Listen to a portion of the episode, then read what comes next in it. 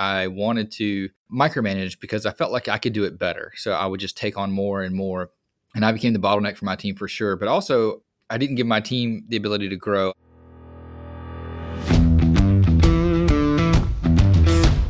Technology is transforming how we think, how we lead, and how we win. From InterVision, this is Status Go, the show helping IT leaders move beyond the status quo, master their craft, and propel their IT vision. Welcome to Status Go. I'm your host, Jeff Ton. Bad bosses. We, we've all had them. I once had a boss who called me into his office pointed out the window at one of my guys and said, I want you to fire him because if he walks that slowly across the parking lot, he must code that slowly. I kid you not. Well, Horrible Bosses made for an uproariously funny movie. The film's storyline shows Jason Bateman, Jason Sudeikis, Charlie Day plotting the ultimate demise of their horrible bosses it made for a funny movie, but bad bosses are not really a laughing matter. Today's guest is John Rauda. John is the IT director for cable network INSP out of South Carolina. He also hosts a Geek Leader podcast. Welcome to the show, John. Hey, how's it going? Uh, it's going pretty well. It's a it's a good day. So, John, let's start there. What's your best, or would that be your worst, bad boss story?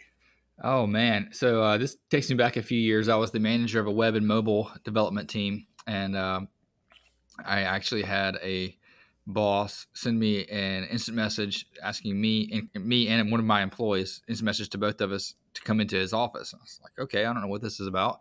So we walked into his office and sat down. And then as soon as uh, I came in first, and then the employee came in after me, and he sat down. And my boss at the time looked at the other guy and says, "So John here uh, told me that he's going to be putting you on a PIP. So I just wanted you to be aware that he's putting you on a performance improvement plan. And John, tell him why you're doing that." And complete shot. You know, I had no clue. I had, had no idea why I'd put this guy on a PIP. He was a great employee. I gave him a great review, but I had to come up with something on the spot because I knew if I didn't, I'd probably be on a PIP myself. Yeah. Holy cow! What a way to put you on the spot in front of one of your guys. That's uh, that's bad. Yeah. So, as you look back over your career, what do you learn from bad bosses? Uh, the number one thing I learned, I think, is how not to be a bad boss, uh, or at least, at least some of the ways how. Um, but also perspective. I learned about perspective that different people have different perspectives. And this guy's mind, he is not being a bad boss. He's doing what he feels is necessary to improve the situation. Now, he's he's not trained. He's not educated in leadership the way that you know I think someone should be, but he's doing what he thinks is best, and he has a different perspective of the outcome that that I would have. So, did you ever find yourself picking up bad habits from these bosses that that maybe weren't uh, trained or not bad people, just not good bosses? Yeah, from time to time. A lot of times, I know before I became a manager, or when I first became a manager, I thought that I had to manage the way that my managers managed me. And sometimes I had good managers, sometimes I had bad. And what I would find most apparent that would come out from the, the bad leadership or bad bosses that I had was the, the language that they used. I would use some of the same languages, some of the same terminology, and some of the same, you know, demeaning ways of talking to people. And it didn't mean to be that way, but it would just come out because that's the way my boss talked to me. So I'm going to talk to to them the same way. Yeah, you, you, you start to mimic that for sure. Um, I know I had uh, I had a boss that was really a micromanager. So you know, the first time I tried to lead a team, that was the way I behaved as well because I thought that's the way you're supposed to do it. Mm-hmm. Um, and it wasn't until you start to learn and grow that uh, you really see, well, maybe there's a better way, maybe there's a different way you had some struggles as uh, as a leader when you first got into a leadership role. Can you kind of tell that story to our audience about those struggles? Yeah. So when I first became a manager, um, it was kind of one of those situations where the company didn't really have leadership training yet. Uh, luckily, that company does now, so they're helping their managers out in a in a more adept way. But it was more like, you're a good software developer. Why don't you manage software developers? And I got into that situation where I wanted to micromanage because I felt like I could do it better. So I would just take on more and more. And I became the bottleneck for my team for sure. But also, I didn't give my team the ability to grow. I, I, they always felt like they were being watched heavily, and I had a lot of turnover. I, at one point, I had the highest turnover in the company for my team. I even had two people quit on the, the exact same day. Oh, so wow. I definitely was not the best boss for sure. Uh, but yeah, that, that's kind of where it started. And then uh, luckily I got a mentor that kind of really helped me out and set the stage for the direction that I needed to go by pointing out some of the obvious faults on, in my, my yeah, mind that I, yeah. I kind of couldn't see. I think a lot of times it's hard as uh, as technologists to move up through the ranks, and then all of a sudden you become either a manager of the people that used to be your peers, or I know in my case I was uh, managing the team that was responsible for a large application, and that application had been my baby for seven or eight years. I was the uh, I was the lead developer. I was the one that was on call 24 by 7. And to let go of that and let my team be my team and be who they could be was a difficult lesson. Is that part of what you were struggling with at that time? Uh, yeah, yeah, it was hard to um, let go. It also, you kind of felt awkward being someone's boss when you were their peers for a while, yeah. and being an introvert myself, it's it's it's awkward to talk to people anyway, especially when you know you were their peer and now you're their boss, and you felt like you do a better job than them, and also feel like everybody knows you do a better job than them because you got promoted and they didn't. Um, but in reality, that's not the case, and you kind of also have to think back that I, I see that I'm doing a better job from my perspective, but my perspective isn't always reality. I think when I first became a manager, my first role was like six direct reports and I couldn't get past the fact that I, I, felt like I could do each one of their jobs better than they could. But in reality, yeah. if I did that, I was the bottleneck. And even if they could only do, you know, 20% as good as I could do, we would get more done with those six people. And I couldn't think about that. I, I kept thinking, oh, I, you know, why are you coding it this way? Why why are you using that framework? Versus, okay, that's a different approach. And it might be not quite as efficient as, as I would do it, but it's a different way and it still gets the job done. It's still making things happen. And then eventually they all surpass me in their skill set and their knowledge. And that's the way it should be. You touched on a couple of things there, and I think the first one is I think it's it's really hard when you're in that management role or supervisor role for the first time. It feels like it takes longer to teach than it is to just do it. You know, I could explain how to do it to you, but it would take me far longer. I'm just going to sit down and do it. And that sounds like part of what you were experiencing with that team.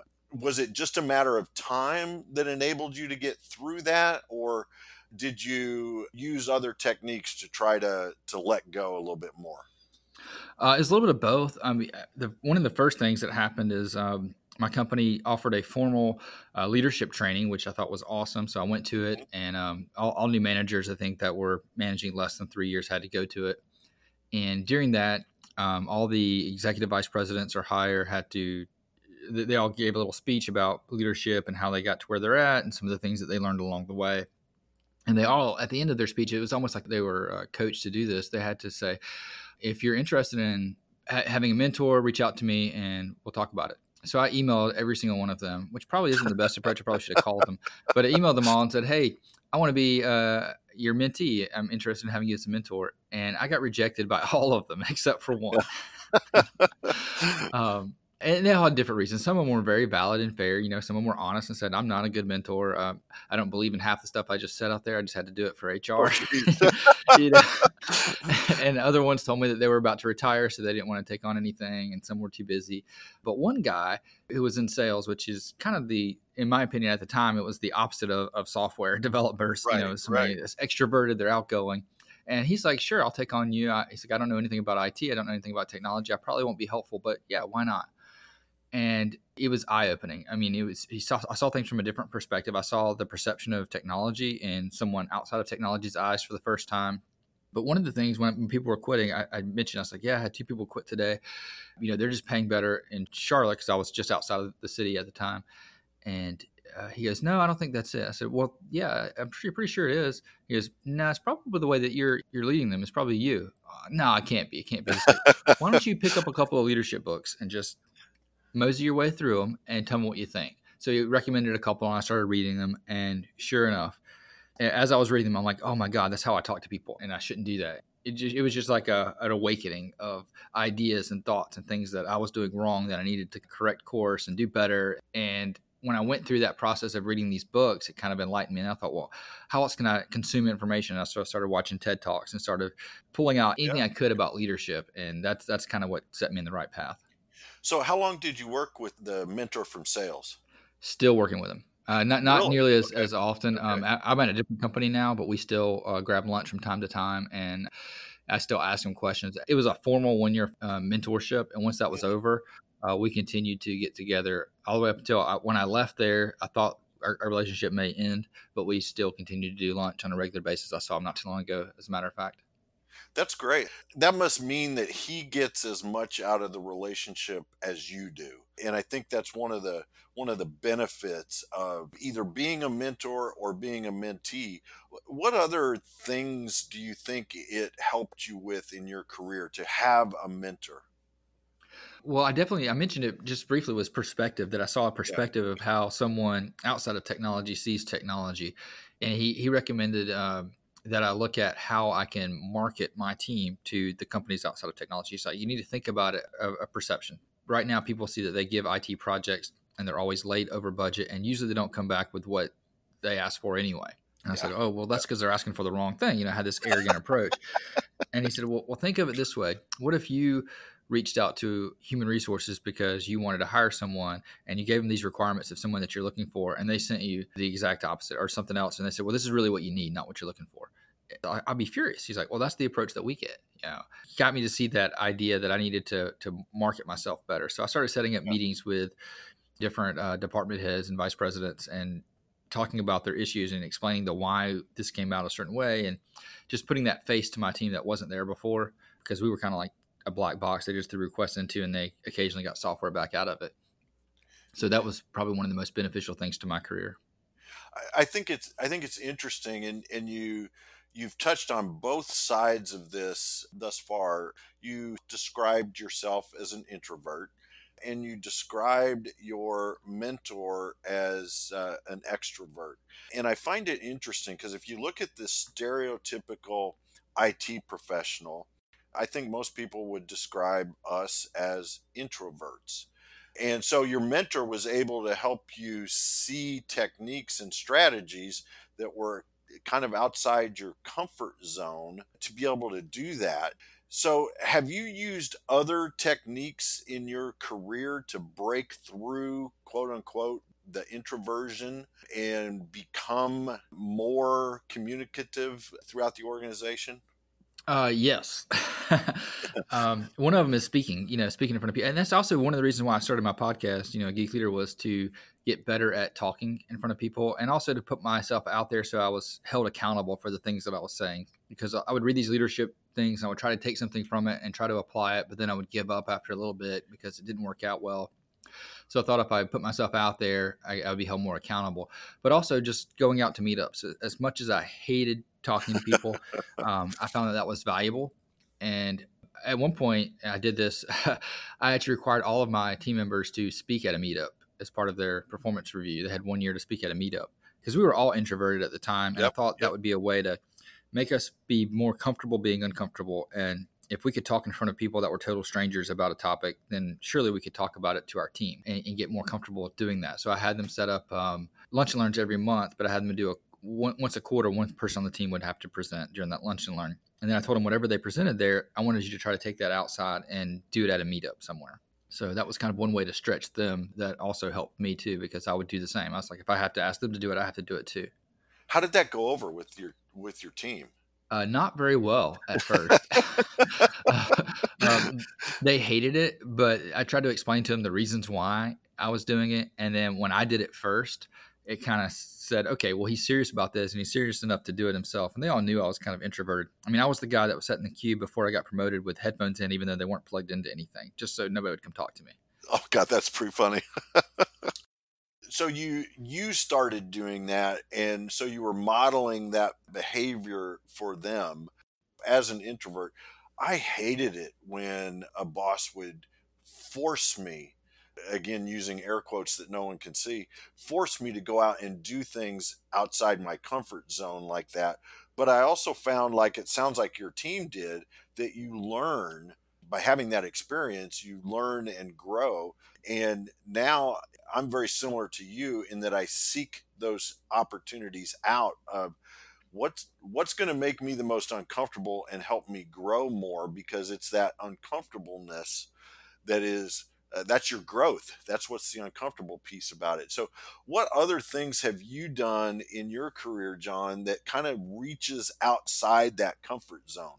Mm, that's a really good question. So i think about it like this. You, you know how someone's on how someone does crossfit it's because yeah, they always yeah. talk about CrossFit. and it's, it's one of those things where, like, when you train for something, you get better at it and you start to like to do it a little bit. And the same thing happened with running for me. I started running. I hated running. Like running the first mile was always brutal. But once I got past that, I felt good about myself for doing it. And speaking kind of went the same way. When I started speaking at events or conferences, I started to like it and I got better at it. And that's also true, I think, with um, with things that stretch you in ways. We implemented uh, Scrum. This is many many years ago. We switched over from kind of a waterfall project management to more agile. We implemented scrum and the team hated the stand-ups. They hated the daily meetings. They hated the the self-organizing fact of the, just can you just give me what to do? Just tell me what to do and i'll just do it. Don't, don't let me pick i don't want to pick something. I don't want to have to do this. But when they got used to it and they got more comfortable with it thought okay now that i can do that i also know i can do this too. I started becoming yeah. more yeah. leaders as themselves and i think the same thing is true with stretching yourself as far as you know the introversion and kind of stretching that muscle and exercising it. I know now when i go to a conference um, i used to just sit in the, the sessions and try to take notes and and not talk to anybody and get back to my hotel room as quickly as i can. Now whenever i go to a conference i only book every other session and i spend the sessions in between in the hall what i call the hallway track.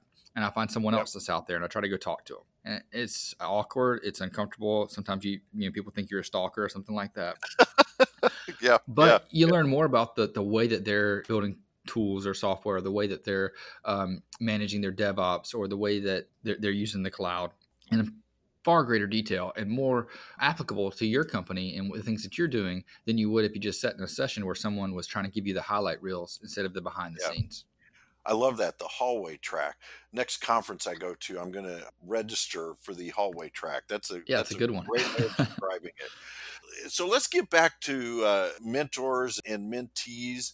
You were telling the story of the sales leader that was a mentor. Have you had other mentors throughout your career? No, really official mentors other than him at the point, but uh, what I have had is mentees. And I, I, get just as much value from a mentee, if not more, than I did from my mentor. I kind of call it reverse mentoring. Um, uh-huh. You know, I, I took up a mentee at one point sort of by accident. Well, it was by accident from my part, but it was very intentional on his part. And I've learned more about drive, determination, and what what someone can do from him than I did from anything that I did that I did myself from my career. And I'll just tell this brief story if you don't mind. No, no, no. Go ahead. So I teach part time at the local university, and I had some openings for software developers on, on my team. My students know where I work full time, and then I teach part time. And he had noticed that I had an opening, so he applied for those positions, and then it came to me my, during my office hours and said, "Hey, I noticed you had an opening. What do I need to do to be qualified for that opening?" And I kind of rolled my eyes a little bit because I, you know, I hear this a lot from students that are not really fully committed to to certain things, and uh, so I gave him this list of technologies that we use and software frameworks you should be aware of and be familiar with this and that, and kind of sent him off and didn't really expect to hear from him again. And about three months later, he showed up at my office again and he had printed up certificates of from back then it was lynda.com of, of and Pluralsight that he had taken these yep. courses and he had paid for both of them on his own subscriptions to both of those services and he had taken courses on every one of those frameworks and languages that I mentioned and showed me that he had passed the wow. course for each one of those and he said do you think I can have an interview the next time you have an opening I was like absolutely so I ended up hiring this guy, and he was a great employee. And then when I left the company, and I told him many times because he had asked, "Will you be my mentor?" So I'm not going to mentor a direct report to me. That's just not fair. I'm very conscious about how other people view things. I'm not going to do it. Yeah. And uh, as soon as I left the company, like the day I told my team that I was quitting, he's like, "So you'll be my mentor now, right?" And I was like, you oh, got wow. it. And uh, so I've been going to lunch with him, and his persistency, his uh, drive has kind of rubbed off on me a little bit. I get more from that relationship, I think, than I do from the other one. Yeah, boy, the persistence, and uh, you must have really struck a chord with him in your classroom and your style to have him have that kind of drive to want to be a mentee. You mentioned you don't mentor the members of your team, yet when we talk about uh, in preparation for this interview, we were talking about your team, and it sounds like you have mentored the team as mm. a hmm. whole. You've done some unique things with your team that has helped build that community within your team. Can you talk to us a little bit about some of the things that you guys have done to do that? Yeah, yeah. So I, I don't want to single out anybody on my team, but I do um, I do try to lead everybody and develop everybody on the team to be better people. Um, I've set up a couple of things, and I've done different things with different teams that I've kind of led over the years. With my um, first management team, when it was going really bad, I tried to you know right the ship. I hired some different people. I, I worked really hard on improving them by doing those lunch and learns on a regular basis. And then I started volunteering with the team, and I think that's the one thing that kind of set that team apart because we had no um, cohesiveness. We, we weren't really good working together but we started picking out these like one hour things we could do during lunch, like serving at a soup kitchen or something like that. Those grew over time. We started doing it once a quarter and then we started doing it monthly. And then the team started picking their own. And at one point, somebody on the team had this idea that we would do a habitat build. It would be remodeling oh, wow. a house for habitat. And we would all yeah. take a week's worth of PTO together and go do it. The whole team agreed and we did it it was phenomenal and amazing that you had six people that would all take PTO and go do something together, right. volunteering, and it didn't even come from the manager; it came from somebody on on that team. But doing the the serving together really brought the team together and helped them see what people were like outside of work. And every time we did do a volunteer event together, like we started doing three or four hour events where we would go and play with kids, or go to a nursing home and play cars with people, or we pressure washed at an orphanage, all the all the playground equipment, and just little things like that you would think that oh you just lost three hours of productivity times six people. But we would come back and we would still get all the work done. It wasn't like we were slowing yeah. down. It, it, inspired them and motivated them in a way to actually get more work done even though we were gone for a period of time. Well and it, and it built that team and a team's going to perform better and be more productive than a group of individuals right absolutely what led you to that idea oh that's a great question i, I kind of just stumbled upon it um, and I think it was uh, my church was doing an event where they volunteered together. I noticed the volunteers had a different relationship. Everybody really got along together. So I thought, well, the event's already set up. Why don't I just force? Uh, I hate that word force, but it was true.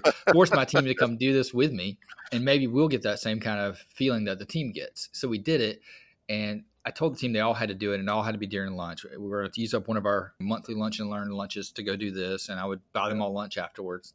So we went and did it and they all liked it. They're like, "Oh yeah, that was kind of cool. It was, it was, different. It was fun." You know, I said, "Would you do it again?" They're like, "Nah, probably not." but, but, we liked the fact you did it. And I said, "Okay, we're going to do it. You know, next quarter too." and we did yeah, it. Yeah, and yeah. then it was just like after that second one, they started to like it, and they're like, "Where are we going next? Where are we going next?" I'm like, I don't know. I haven't planned this out yet. I, I don't know how it's going to go. We'll figure it out. And then they started saying, "Oh, I found this event. Can we go do this one? Oh, I found this, you know, soup kitchen just right down the road. Can we go instead of doing soups? Can we make grilled cheese and burgers for them or something like outrageous that they're not used to getting?" I'm like, "Yeah, that's a great idea. Let's do it. That's Let's excellent. It, you know." Um, so that was one thing that I did. Um, another thing that I did was kind of I um, heard in a uh, um, I started going to HR conferences. That was another weird thing that I started doing because I wanted to learn more about the human portion yeah. And I heard yeah. someone talk about cultural norms, and I didn't know any, what a cultural norm was, or cultural values, or team values were. And I started thinking that you know this volunteer stuff that we're doing is kind of like team values and cultural norms.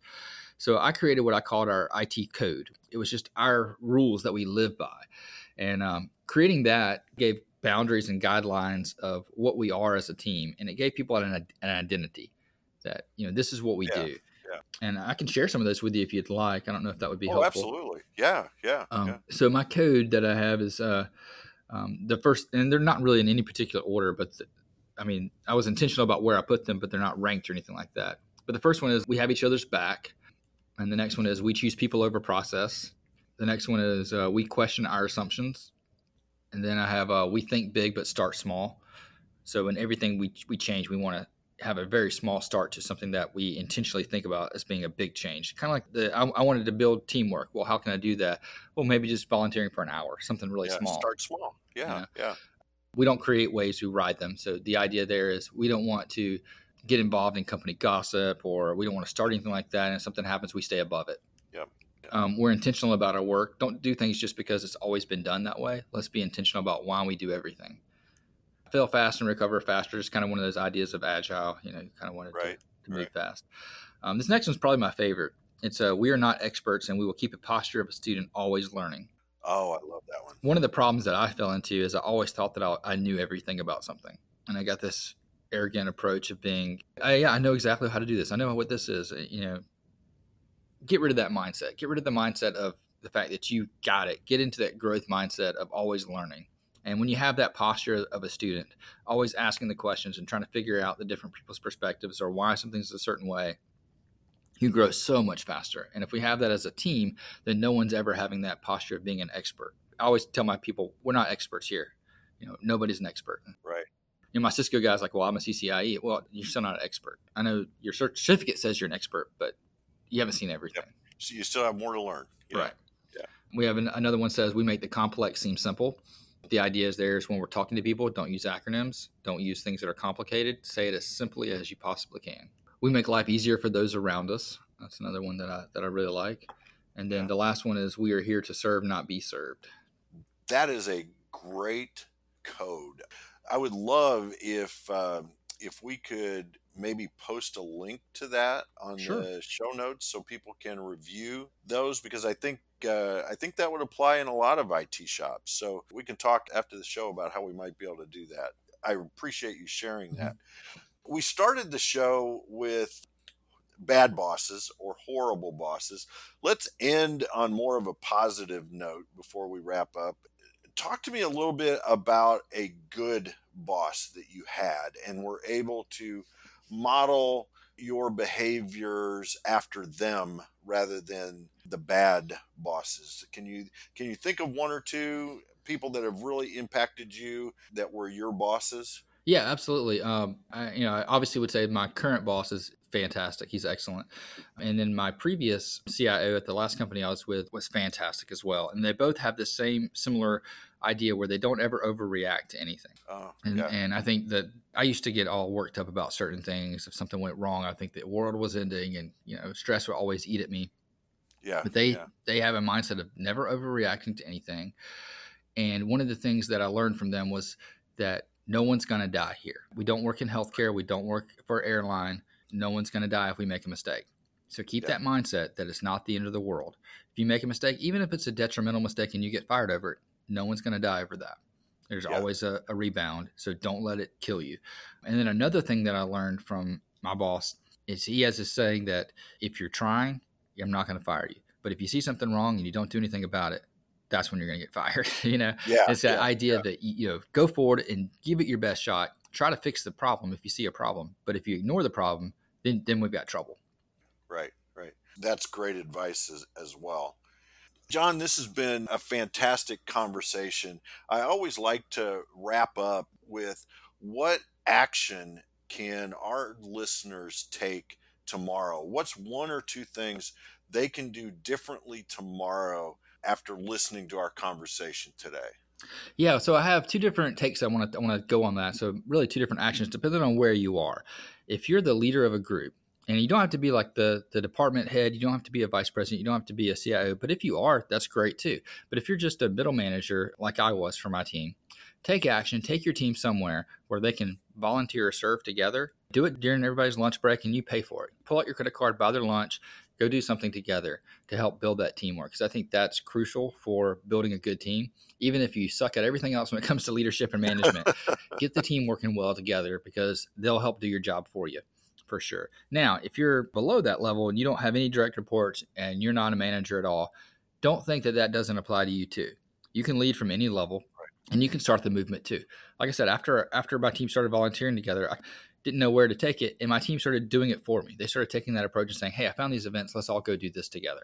Offer that up. Even yeah. if you don't get any takers the first time or the second time, eventually you will.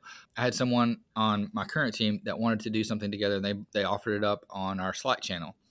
Uh, the first time, no one said they were interested. The second time, people said, "Well, maybe I will." Like two or three people went. The third time, then it was more people, and then it was an entire team event. So you can always take that approach and realize that you can lead from any level, and it might not happen the first time, but just stay at it, be persistent, and um, you can make change. That's fantastic advice, John. Thank you so much for taking the time to talk with us today. I've really enjoyed our conversation and I think our listeners have as well. So thank you very much. thank you, Jeff. I really appreciate it. To our listeners, if you have a question or want to learn more, go to intervision.com.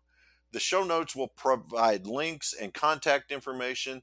And I encourage you to check out John's podcast, A Geek Leader. It's on my playlist whenever a new episode comes out. And I've learned a lot from uh, listening to his conversations with his guests, and I'm sure you will too. This is Jeff Ton for John Rauta. Thank you very much for listening. You've been listening to the Status Go podcast. You can subscribe on iTunes or get more information at intervision.com. If you'd like to contribute to the conversation, find Intervision on Facebook, LinkedIn, or Twitter. Thank you for listening. Until next time.